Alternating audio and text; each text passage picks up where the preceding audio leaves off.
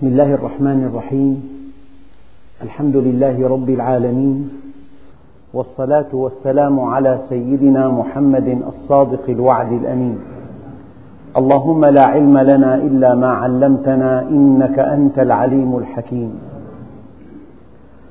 اللهم علمنا ما ينفعنا وانفعنا بما علمتنا وزدنا علما. وأرنا الحق حقا وارزقنا اتباعه. وأرنا الباطل باطلا وارزقنا اجتنابه. واجعلنا ممن يستمعون القول فيتبعون أحسنه. وأدخلنا برحمتك في عبادك الصالحين. أيها الإخوة الكرام مع الدرس العشرين والأخير من سورة الزمر ومع الآية الواحدة والسبعين قال تعالى ووفيت كل نفس ما عملت. الكون كله مظهر لأسماء الله الحسنى. لكن اسم العدل لا يتحقق كاملا إلا يوم القيامة. لأن في الدنيا قويا وضعيفا. وغنيا وفقيرا وصحيحا ومريضا وظالما ومظلوما ومغتصبا ومغتصبا منه ومفتريا ومفترا عليه. هذه العلاقات التي فيها تجاوز وفيها اعتداء على الحقوق هذه متى يفصل فيها؟ متى يعطى كل إنسان حقه؟ الآية الكريمة فمن يعمل مثقال ذرة خيرا يره. مثقال ذرة. ومن يعمل مثقال ذرة شرا يره. كلام خالق الكون. مثقال ذرة. لو أنك أنقذت نملة وأنت تتوضأ. أنقذتها من الغرق. هذا عمل عظيم. لو أنك نزعت قشة من المسجد وضعتها في جيبك حفاظا على نظافته. هذا عمل عظيم. فمن يعمل مثقال ذرة خيرا يره ومن يعمل مثقال ذرة شرا يره. أيها الإخوة الأكارم الإنسان إذا أيقن أن له إلها بالمرصاد يرقب عمله. ويعلم عمله وسيحاسبه على عمله. لا بد من أن يستقيم. إنك مع إنسان من بني جلدتك من بني جنسك إذا أيقنت أنه يراقبك وهو أقوى منك وسيحاسبك لا بد من أن تنصاع إلى أمره. راقب نفسك. مع إنسان قد لا تراه ذا قيمة في مقياس القيم الإنسانية. ولكن لأنه أقوى منك ولأنه قادر على إيقاع الأذى بك ولأنه يعلم ما تفعل لا بد من أن تستقيم على أمره. فربنا عز وجل يقول ووفيت كل نفس ما عملت. ما عملك في الدنيا؟ عملك في الدنيا ما هو؟ أولا حرفتك. كيف تعاملت مع الناس بها؟ هل غششت المسلمين أم نصحتهم؟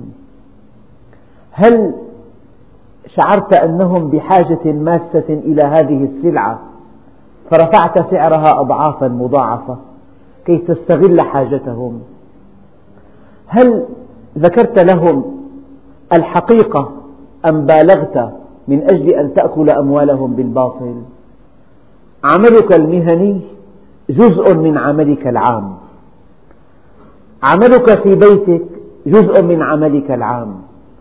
عملك في لهوك جزء من عملك العام.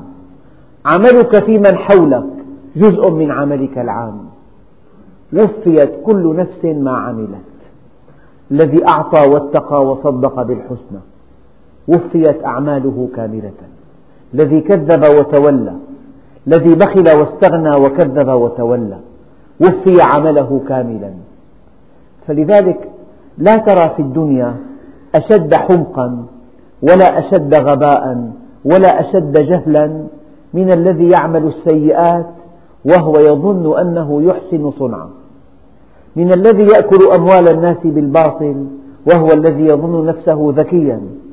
من الذي يأخذ ما ليس له وهو يحسب نفسه شاطرا.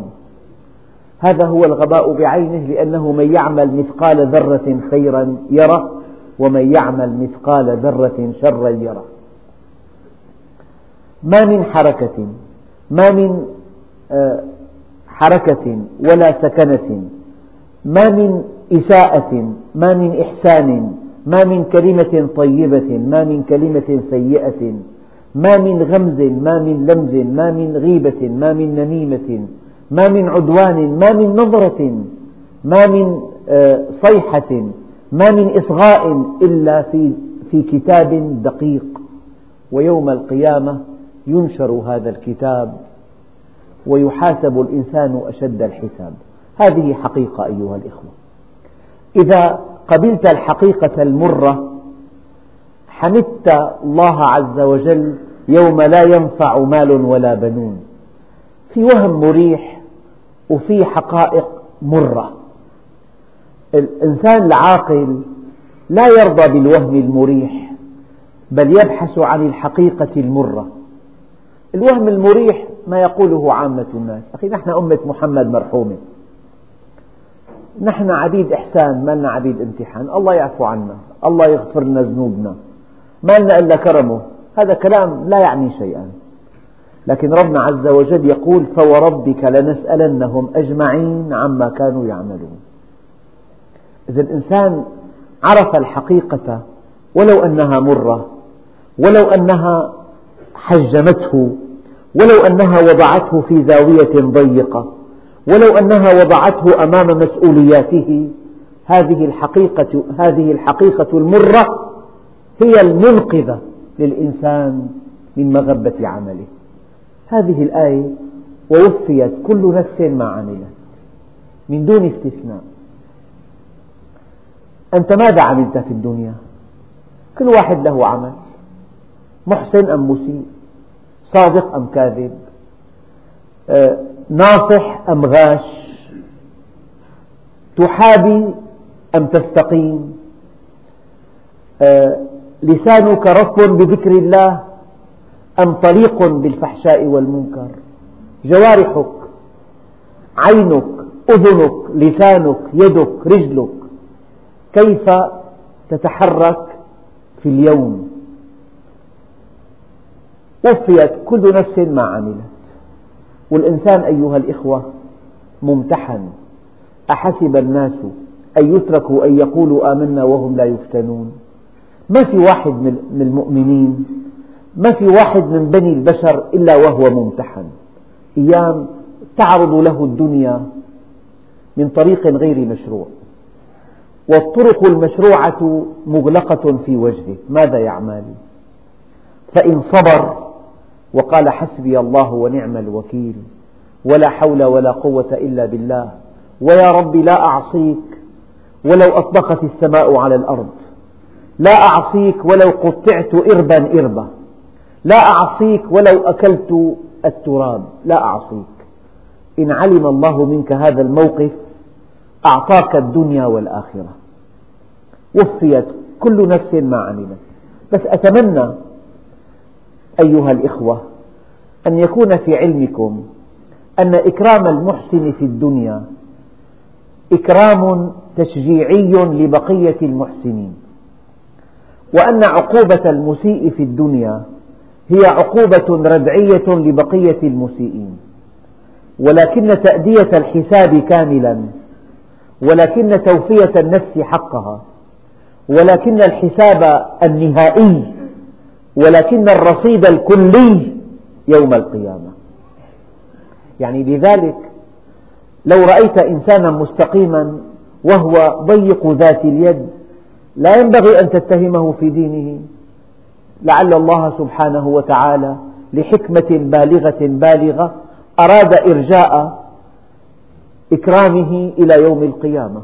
وهذه الآية الدليل ووفيت كل نفس ما عملت. وإن رأيت إنسانا مسيئا وهو يتمتع بالصحة والمال والجاه والقوة لا ينبغي أن يهزك هذا الموقف. قل لعل الله عز وجل لحكمة بالغة بالغة أراد أن يرجئ عقابه إلى يوم القيامة إن رأيت المحسن يثاب في الدنيا فهذا ثواب تشجيعي لبقية المحسنين وإن رأيت المسيء يعاقب في الدنيا فهذا عقاب ردعي لبقية المسيئين ولكن. ولكن الجزاء الأوفى وتوفية النفس حقها كاملا ورصيد الحساب هذا يكون يوم القيامة. والدليل هذه الآية. ووفيت كل نفس ما عملت. يا أيها الأخ الكريم لا ينبغي أن تجعل الدنيا دار جزاء إنها دار ابتلاء. إنسان طيب حافظ القرآن مستقيم مات في مقتبل الحياة. ولم يرى من نعيم الدنيا شيئا. هي الدنيا في الأصل دار ابتلاء. قيل ادخل الجنة. قال يا ليت قومي يعلمون. لا تنتظر الدنيا أن لا تنتظر من الدنيا أن تكون دار جزاء. لكن اطلب من الله السلامة. لكن عافيتك أوسع لي. هكذا دعا النبي عليه الصلاة والسلام. يعني لازم ما يهزك إنسان قوي وغني وعاصي ويزداد غنى وقوة. بقول الله عز وجل لا يغرنك تقلب الذين كفروا في البلاد. متاع قليل ثم مأواهم جهنم وبئس المهاد. لكن الذين اتقوا ربهم لهم جنات تجري من تحتها الأنهار خالدين فيها وما عند الله خير للأبرار. الله عز وجل الذي يعلمه لا نعلمه نحن. يعلم السر وأخفى. علم ما كان وعلم ما يكون وما سيكون وما لم يكن لو كان كيف كان يكون. هذا الإنسان من المناسب أن يعاجل بالعقوبة لعلم الله به أن هذا العقاب لمصلحته. وهذا الإنسان من الحكمة أن تؤخر له العقوبة. وهذا الإنسان من حكمة الله أن يتابعه على أدق الزلات. وهذا الإنسان يتركه الله عز وجل بلا تأديب ولا معالجة لحكمة أرادها. أنت لا تستطيع أن تحكم على الأشياء بعلمك القاصر لكن الله سبحانه وتعالى هو العليم الحكيم. فدع هذا الأمر لله عز وجل.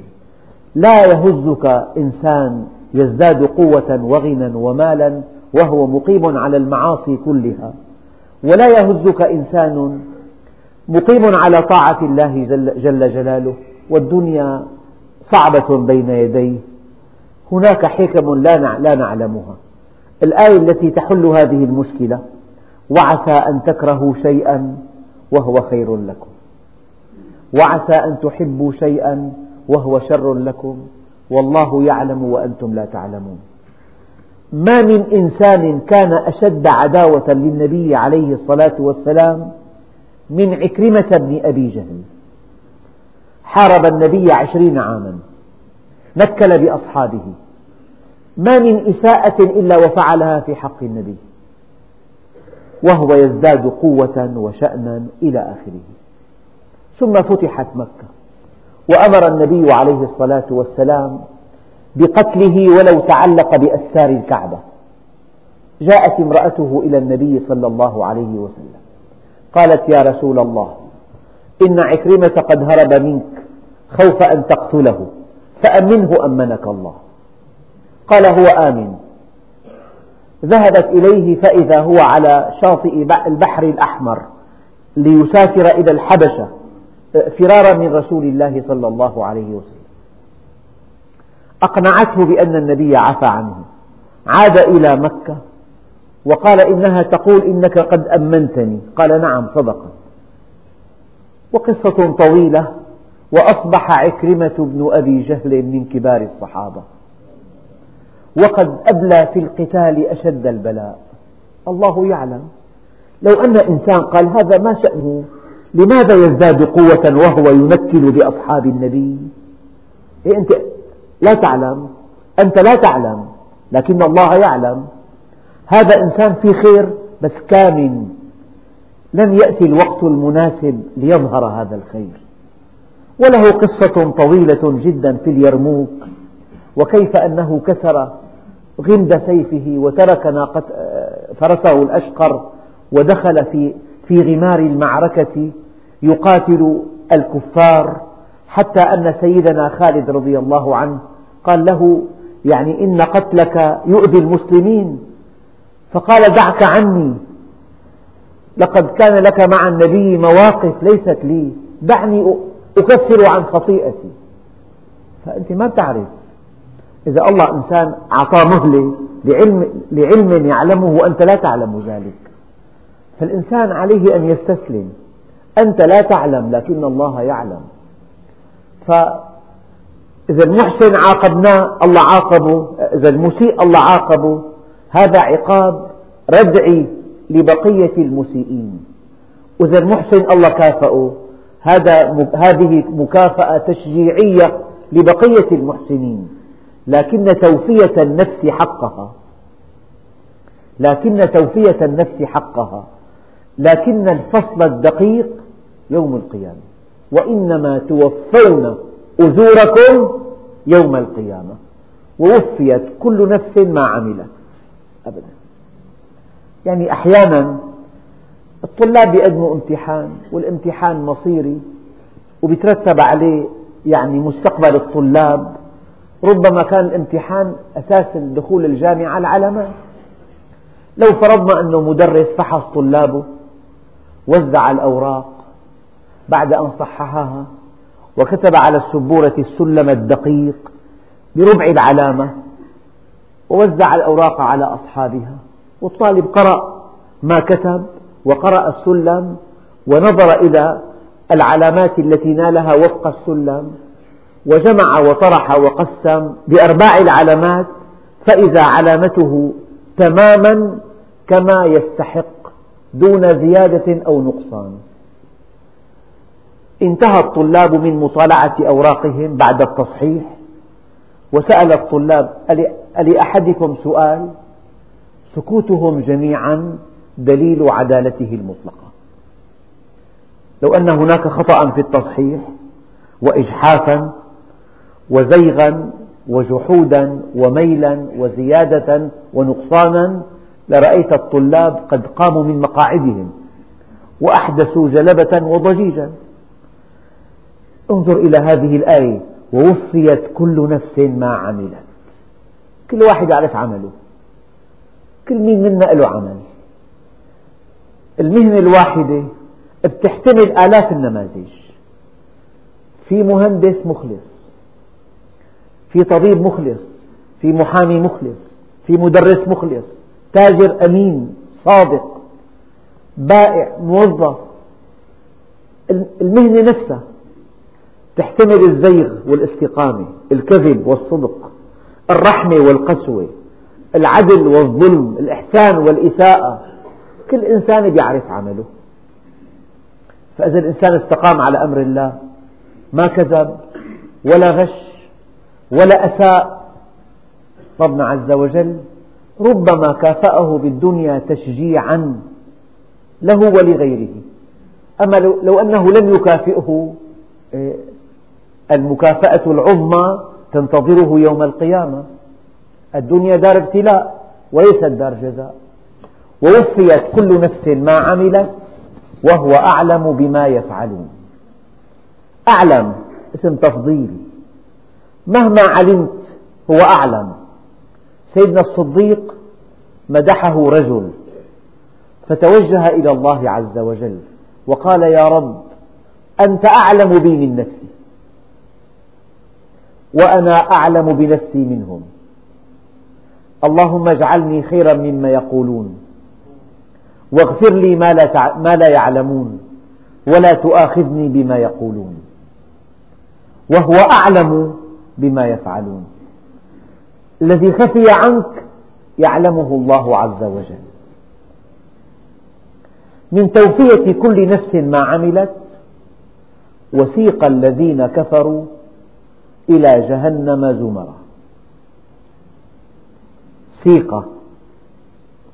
الإنسان حينما يلقى القبض عليه ويقتاده المحضرون إلى التحقيق أو إلى غياهب السجن أو إلى العقاب الأليم كلكم يعلم ما معنى كلمة وثيقة.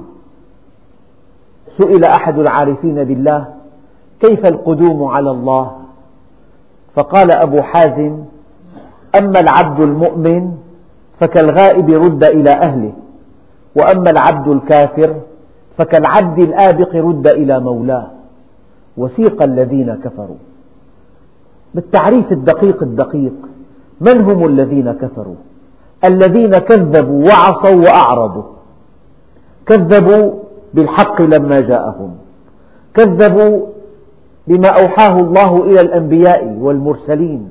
كذبوا بهذا القرآن. ولأنهم كذبوا ما أطاعوا. ولأنهم ما أطاعوا فجروا وفسقوا. وأخذوا ما ليس لهم. فالكفر له صفة داخلية وهو التكذيب وصفة خارجية وهو الإعراض والمعصية. والناس رجلان بالضبط متصل بالله منضبط بشرعه محسن إلى خلقه مقطوع عن الله متفلت من شرعه مسيء إلى خلقه ولن تجدوا في الدنيا رجلا ثالثا. أبدا.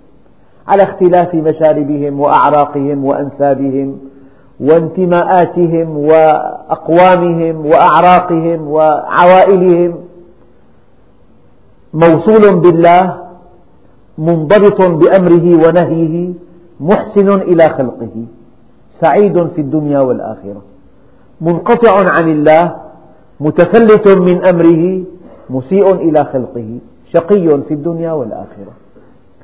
هذا الذي كفر ما عرف الله عز وجل وكذب بالحق لما جاءه ولم يأتمر بما أمر الله ولم ينتهي بما نهى الله عنه عما نهى الله عنه وأخذ ما ليس له أعطى لنفسه كل شهواتها المشروعة المشروعة وغير المشروعة هذا هو الكافر. ومات على الكفر وسيق الذين كفروا إلى جهنم زمرا بعضهم قال زمرة أي جماعات جماعات وبعضهم قال المرابون زمرة والزناة زمرة والغشاشون زمرة وشاربو الخمر زمرة والأفاكون زمرة. والدعاة إلى إلى الباطل زمرة. أنواع المعاصي الاعتقادية والقولية والسلوكية. هؤلاء زمر يعني أصحاب دور اللهو يدل زمرة. همهم الأول إفساد الأخلاق. الكذابون المفترون الذين يكيدون لدين الله عز وجل زمرة هؤلاء. شاربو الخمر زمرة. آكلو الربا زمرة الزنات زمرة الشاذون زمرة وسيق الذين كفروا إلى جهنم زمرا حتى إذا جاءوها فتحت أبوابها. إمعانا في إذلالهم تفتح أبوابها متى؟ بعد أن يأتوها ويقفوا على أبوابها. بعد ذلك تفتح أبوابها. وثيق الذين كفروا إلى جهنم زمرا حتى إذا جاءوها فتحت أبوابها. هذا أيها الإخوة من علم الغيب. هذا مما اختص به القرآن الكريم. القرآن الكريم فيه نبأ من قبلكم وخبر ما بعدكم. هذا الذي يتحدث القرآن عنه لم يقع بعد. ولكن رحمة الله بنا أن وضعت بين أيدينا هذه المشاهد وهذه التفاصيل وهذه المواقف لنتخذ حذرنا من هذا اليوم الصعب. وسيق الذين كفروا إلى جهنم زمرا حتى إذا جاءوها فتحت أبوابها. وقال لهم خزنتها عجيب. الكون مسخر لكم تسخير تعريف وتكريم. العقل أداة معرفة الله. الفطرة تشعركم بخطئكم. الشرع بين أيديكم. الدعاة العلماء الناصحون. يعني الكون مع العقل مع الفطرة مع الشرع مع العلماء مع الدعاة مع الحوادث مع الانقباض النفسي مع التربية. ألم يأتكم رسل منكم يتلون عليكم آيات ربكم وينذرونكم لقاء يومكم هذا؟ قالوا بلى. هنا المشكلة. الحجة أقيمت عليهم. الإنسان أخذ من الله كل شيء. بقي عليه أن يستجيب له. يا أيها الذين آمنوا ما لكم إذا قيل لكم انفروا في سبيل الله اثاقلتم إلى الأرض؟ أرضيتم بالحياة الدنيا من الآخرة؟ فما متاع الحياة الدنيا في الآخرة إلا قليل. حتى إذا جاءوها وفتح حتى إذا جاءوها فتحت أبوابها وقال لهم خزنتها ألم يأتكم رسل منكم يتلون عليكم آيات ربكم؟ الآيات الكونية والآيات القرآنية والآيات التكوينية. الكونية خلق الله والقرآنية كلام الله والتكوينية أفعال الله وكلها آيات وكلها آيات دالة على وجوده وعلى أسمائه الحسنى كمالاته وعلى وحدانيته. ألم يأتكم رسل منكم؟ عجيب أمركم. كون ينطق بوحدانيته ينطق بعلمه ينطق بعدله ينطق برحمته ينطق بلطفه ينطق بحكمته البالغة. كتاب لا يأتيه الباطل من بين يديه ولا من خلفه. فيه إعجاز لا حدود له. سنة نبوية ليس في الأرض بشر. كل كلامه حقائق إلا النبي عليه الصلاة والسلام الذي أرسله الله إلينا وإلا بقية الأنبياء والمرسلين. يعني اليوم أنا في الخطبة ذكرت أنه في حديثين صحيحين. الأول رواه الإمام مسلم والثاني رواه الإمام أحمد. في هذين الحديثين الشريفين يبين النبي عليه الصلاة والسلام أن في الإنسان ثلاثمائة وستين مفصلا. ولو رجعتم إلى كتب التشريح الوصفي لوجدتم أن في الإنسان ثلاثمائة وستين مفصلا. ومعطيات العلم في عهد النبي عليه الصلاة والسلام لا يمكن أن آه، تعطي هذا الرقم الدقيق. أليس, هذا أليس هذان الحديثان الشريفان من الأدلة القاطعة على نبوة النبي عليه الصلاة والسلام؟ وعلى أنه لا ينطق عن الهوى إن هو إلا وحي يوحى. وأن النبي ليس إنسانا عبقريا كما يصفه أعداء الإسلام. إنه نبي يوحى إليه لأن العصر كله ليس في قدرته أن ينبئنا بعدد مفاصل جسم الإنسان. والحديثان صحيحان الأول في مسلم والثاني رواه الإمام أحمد. ولو عدنا إلى التشريح الوصفي 147 مفصل في العمود الفقري. 43 بالطرف العلوي ضرب اثنين. 44 بالطرف السفلي. 13 بالحوض واثنين بالفك. مجموع 360 مفصل. طبعا مع الدقة البالغة. النبي عليه الصلاة والسلام لا ينطق عن الهوى. في أدلة من كتاب الله عز وجل تؤكد إعجازه وفي أدلة من حديث رسول الله صلى الله عليه وسلم تؤكد أنه نبي يوحى إليه. وفي فطرة سليمة إذا عرفت الله عز وجل واستقمت على أمره ترتاح نفسك. فإن لم تكن كذلك فأنت في ضيق لا حدود له. طيب هذا دليل أيضا لا ترتاح نفسك إلا إذا أطعت الله عز وجل. لا تسكن جوارحك لا يطمئن قلبك لا تسكن نفسك إلا بطاعة الله. هذا دليل الفطرة.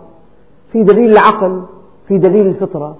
في دليل الحوادث قل سيروا في الأرض ثم انظروا كيف كان عاقبة المكذبين. هذا دليل ثالث ففي آيات كونية في آيات قرآنية في آيات تكوينية. الملائكة ألم يأتكم رسل منكم يتلون عليكم آيات ربكم؟ وينذرونكم لقاء يومكم هذا؟ في القرآن والسنة حديث طويل طويل عن يوم القيامة وعن أهل الجنة وعن أهل النار وعن البرزخ وعن عذاب القبر وعن الصيحة وعن النفخ في الصور وعن الصراط وعن كل مذكور بالقرآن الكريم. وينذرونكم لقاء يومكم هذا. قالوا بلى. والله الرسل جائز. والكتاب بين أيدينا. والسنة بين أيدينا. والكون ينطق بعظمة الله. وكل الحوادث تؤكد وحدانية الله. الأيام تسمع قصة تشعر بكل خلية في جسمك أن الله كبير وأنه موجود وأنه عادل وأنه يعلم وأنه ينتقم من الظالم وأنه يكافئ المحسن ويدافع عنه. العوام يعبروا عن هذا الشعور بكلمة الله كبير. تسمع أيام قصة تهتز مشاعرك يقشعر جلدك منها الله موجود. هذه القصة آية من آيات الله. حكيت مرة أنا قصة إنسان في طريقه إلى مكان يمشي على طريق عريض في أيام الشتاء. يقود سيارة رأى كلبا صغيرا يقبع على طرف الطريق طلبا للدفء لأن الزفت بيمتص الحرارة. فسائق هذه السيارة أراد أن يعني يظهر لصديقه الذي إلى جانبه براعته في القيادة. فحاد عن منتصف الطريق ومال على هذا الكلب الضعيف وقص يديه. وأطلق ضحكة رنانة أنه ما قتله لكنه قطع يديه فقط. يروي لي القصة الصديق الذي إلى جانبه وهو حي يرزق وهو عندي صادق. قال لي بعد سبعة أيام في الطريق نفسه وفي السيارة نفسها العجلة أصابها خلل فتوقف على طرف الطريق ورفع السيارة بالجهاز الذي في السيارة وحل آه، العجلة وأمسكها بيده ففي خطأ برفع السيارة وقعت السيارة على العجلة والعجلة على يديه من الرسوغين. فهرست هذه العظام. ما إن وصل إلى المستشفى حتى اسودت يداه فلا بد من قطعهما من الرسوغ. بعد سبعة أيام. وراوي القصة حي يرزق أعرفه. هو الذي كان في السيارة. الله كبير. ووفيت كل نفس ما عملت. طبعا في الدنيا ردع أما في الآخرة رصيد حساب. أيام تأخذ دفعة. لك مع شخص ديني دفعة. دفعة يوم 17 كذا. دفعة ثانية. دفعة ثالثة. أما آخر دفعة الرصيد وقع.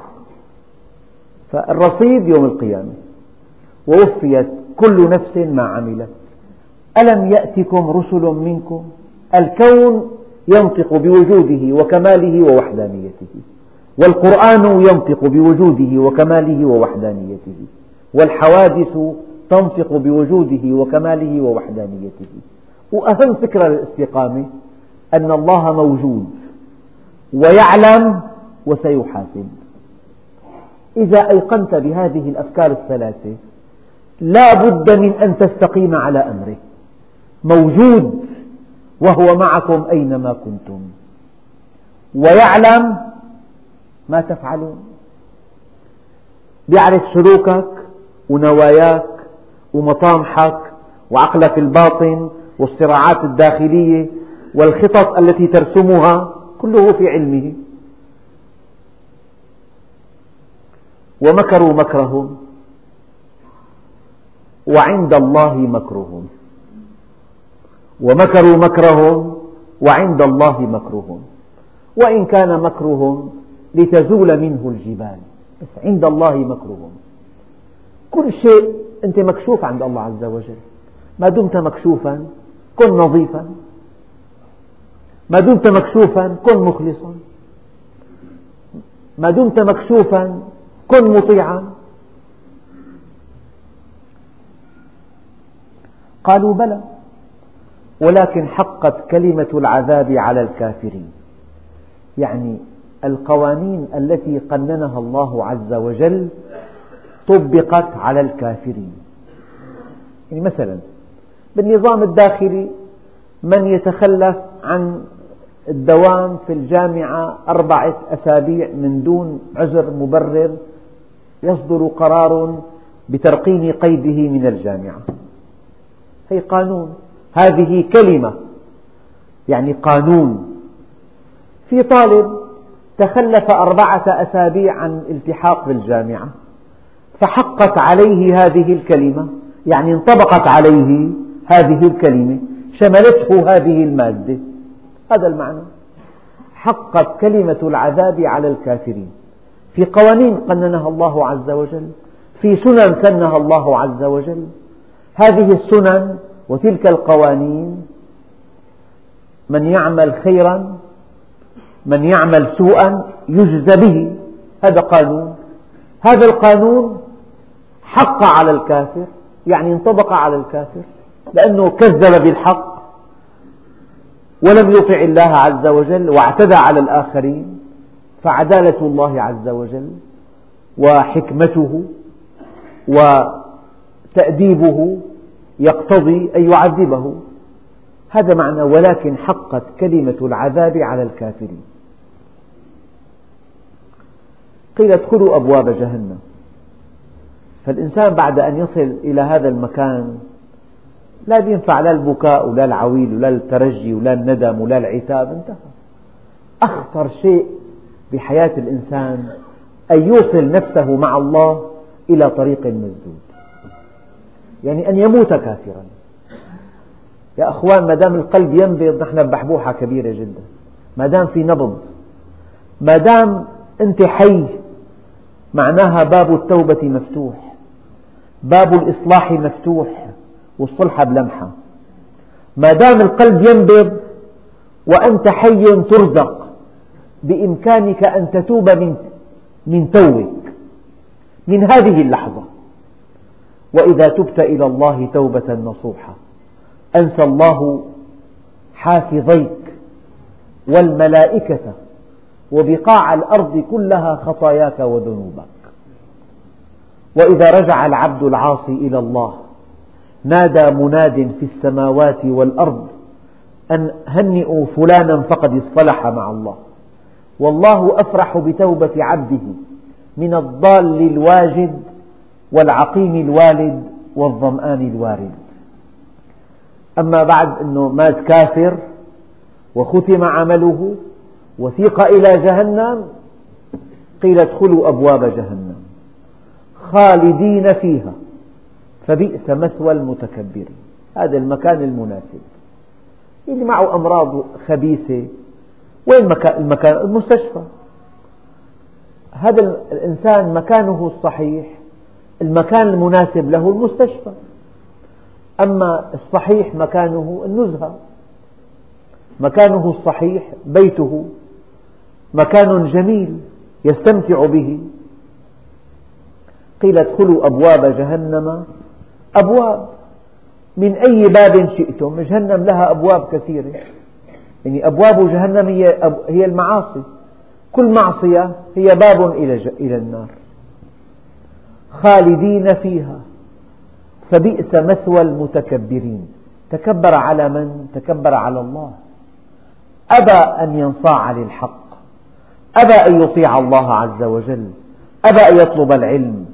أبى أن يأتمر بما أمر الله. أبى أن ينتهي عما نهى الله عنه. هذه الصورة المأساوية لأهل الكفر. لكن المؤمنين قال وثيق الذين اتقوا ربهم إلى الجنة زمرا.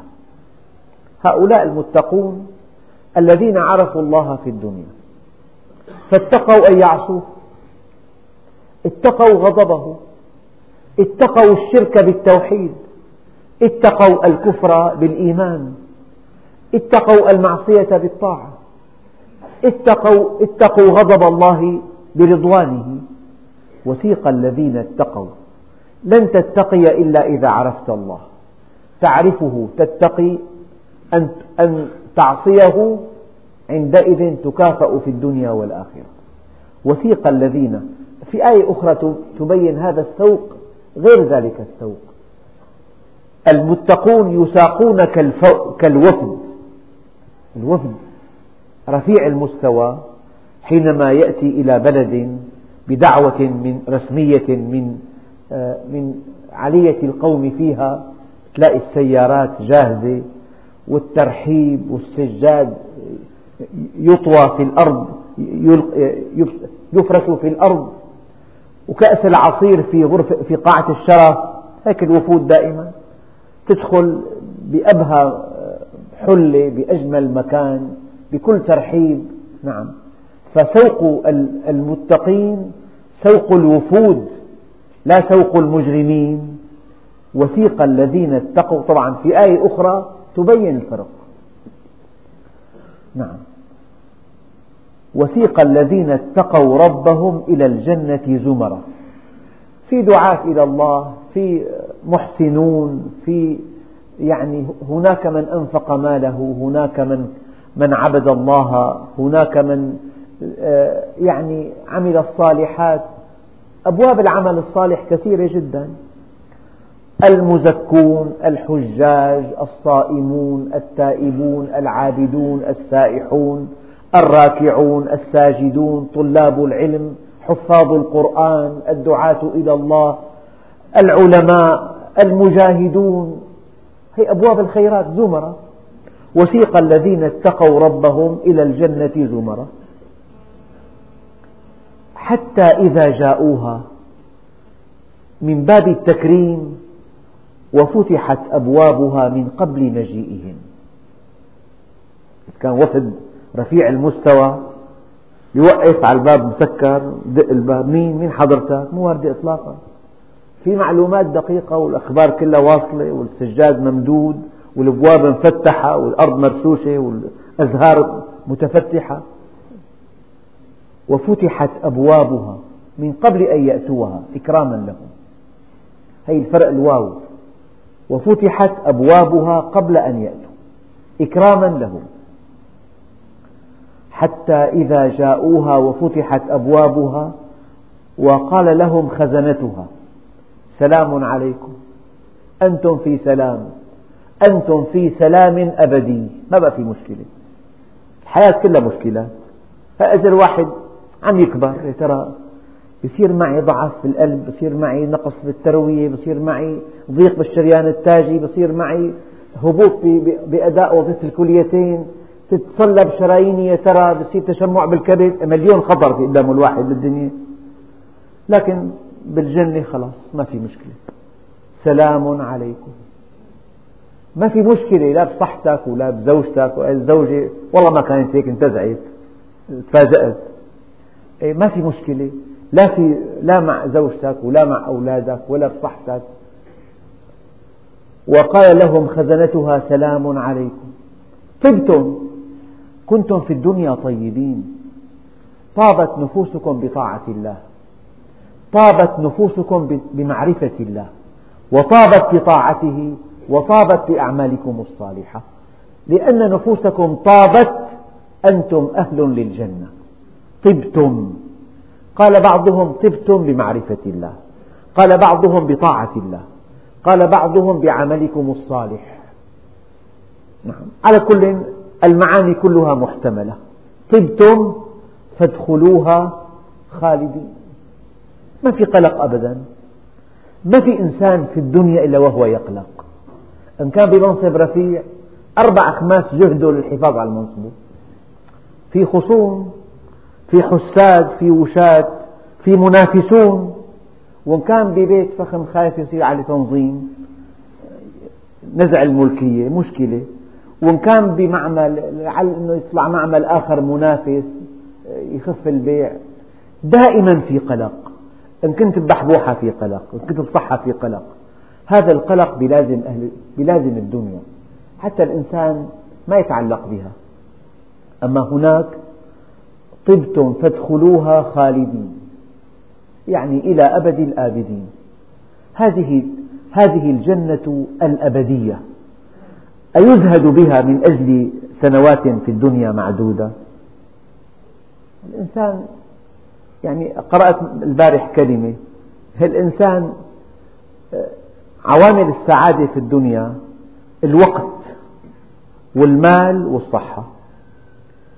فالإنسان بأول حياته في عنده وقت وعنده صحة بس ما في مال. بيجي فترة في مال وفي صحة بس ما في وقت.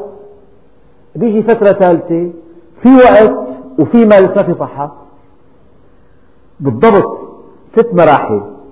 أول مرحلة المال غير الصحة وافرة متوافرة.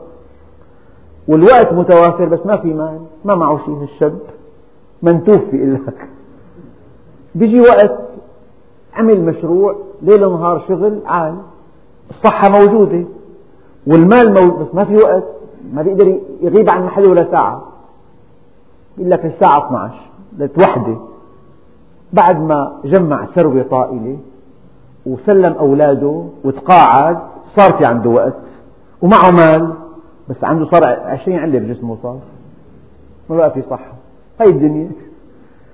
يا بتلاقي الوقت بتلاقي الصحة وال والوقت ما في مال.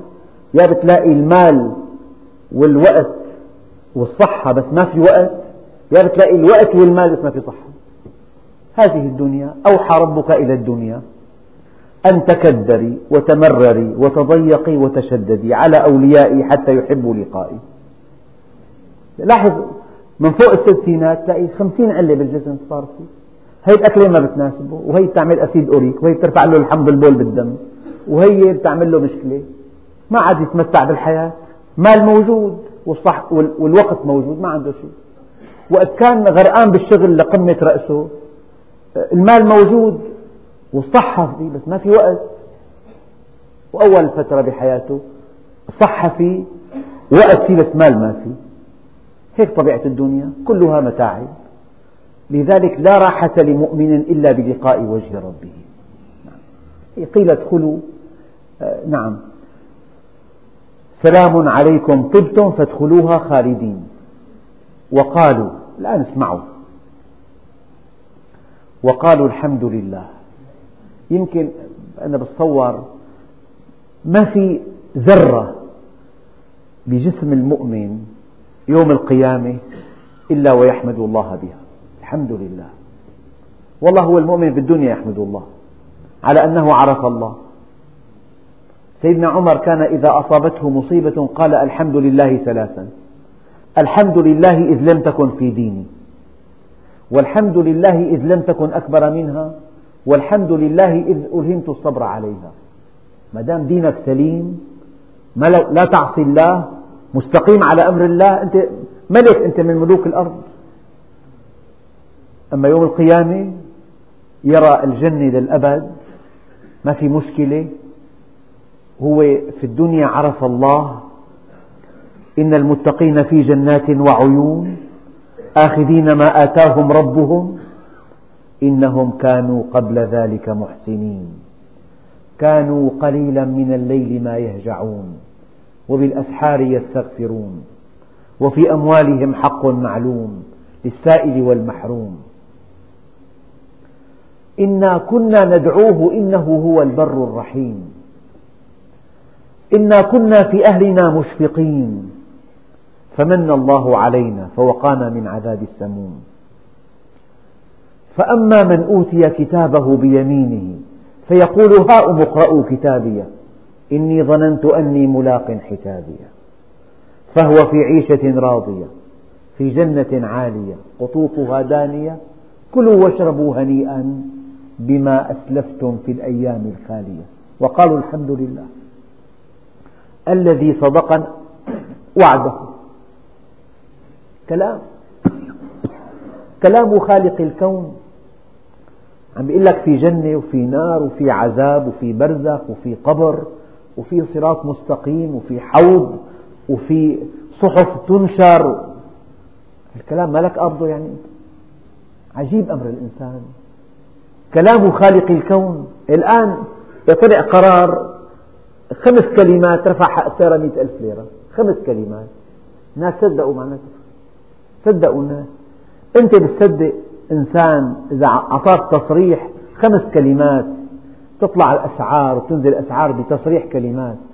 وخالق الكون في, كتابه الكريم المعجز يقول لك في جنة وفي نار وفي حساب وفي عذاب وفي سؤال وفي وعد وفي وعيد.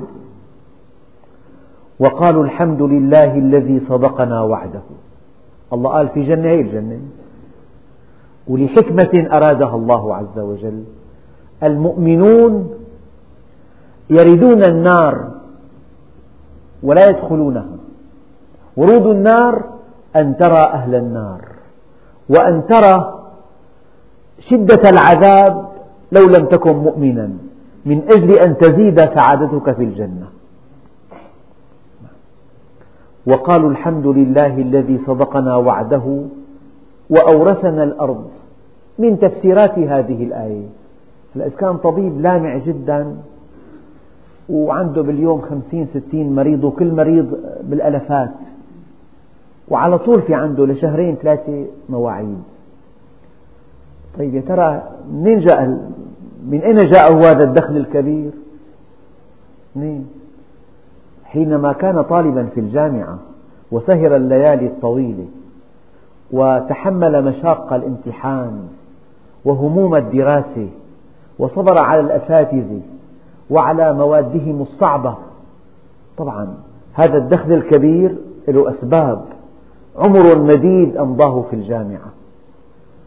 كذلك هذه الجنة وما فيها من نعيم مقيم أساسه وأورثنا الأرض. نحن في الدنيا عرفنا الله. كان في شمس وقمر ونجوم وليل ونهار. وكسوف وخسوف ومطر ورياح ونباتات وحيوانات وأسماك وأطيار وخلق الإنسان وعينين ولسان وشفتين. هذا كله فكرنا فيه. وفي قرآن وقرأنا القرآن وحفظنا القرآن وفهمنا القرآن وحضرنا مجالس علم 33 سنة حضرنا. كل أسبوع ست دروس أربع دروس مثلا يعني. وحفظنا القرآن وعملنا وساوينا. نعم. أورثنا الأرض وكان لنا زوجة وأولاد وربينا أولادنا وعلمناهم القرآن وحفظناهم القرآن ودائما أمرنا بالمعروف ونهينا عن المنكر ودعونا إلى الخير لكن أورثنا الأرض هذا النعيم المقيم بسبب أننا في الدنيا تعرفنا إلى الله. وفي الدنيا أطعنا الله. وفي الدنيا تقربنا إلى الله. وفي الدنيا بذلنا الغالي والرخيص والنفس والنفيس. وفي الدنيا وضعنا أنفسنا تحت أقدامنا إرضاء لله عز وجل. وفي الدنيا آثرنا طاعة الله على حظوظ أنفسنا. وفي الدنيا كظمنا غيظنا. وفي الدنيا أنفقنا مالنا. أورثنا الأرض. لولا الأرض. هلا الطبيب إذا كان أو أي إنسان حقق نجاح كبير في الدنيا كل ما تمتع بثمرات نجاحه يتذكر الأيامات الصعبة التي أعد نفسه لهذا النجاح. ما في إنسان بينجح نجاح ملموس في الحياة إلا ويذكر دائما الأيام الصعبة التي هيأ نفسه لهذا النجاح. لك.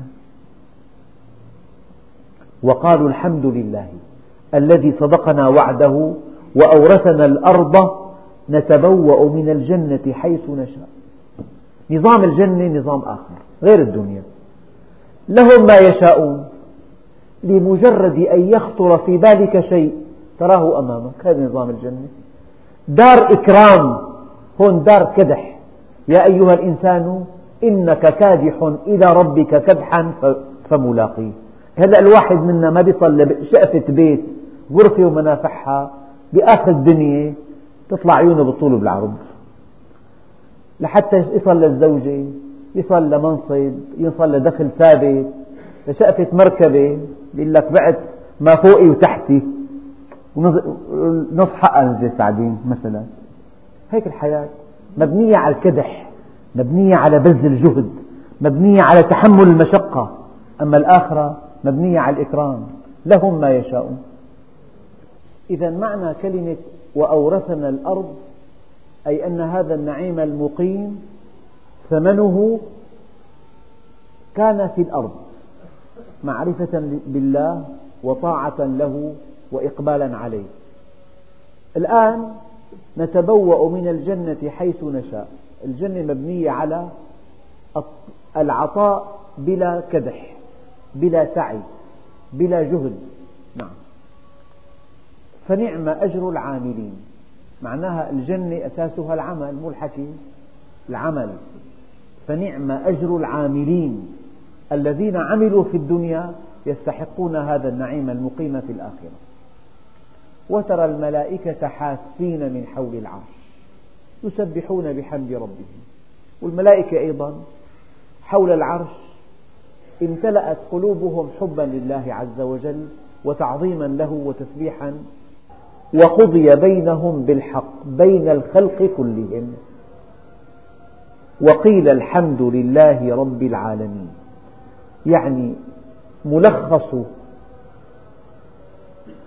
مشاعر الخلق جميعا يوم القيامة الحمد لله رب العالمين. لأن كل شيء وقع أراده الله وإرادة الله متعلقة بالحكمة المطلقة وحكمته المطلقة متعلقة بالخير المطلق. فكل ما فعله الله محض خير. ولو بدا لنا أنه شر. هذا معنى قوله تعالى قل اللهم مالك الملك تؤتي الملك من تشاء وتنزع الملك ممن تشاء وتعز من تشاء وتذل من تشاء. بيدك الخير إنك على كل شيء قدير. كله خير. فهذا الكلام لسان حال كل الخلق يوم القيامة.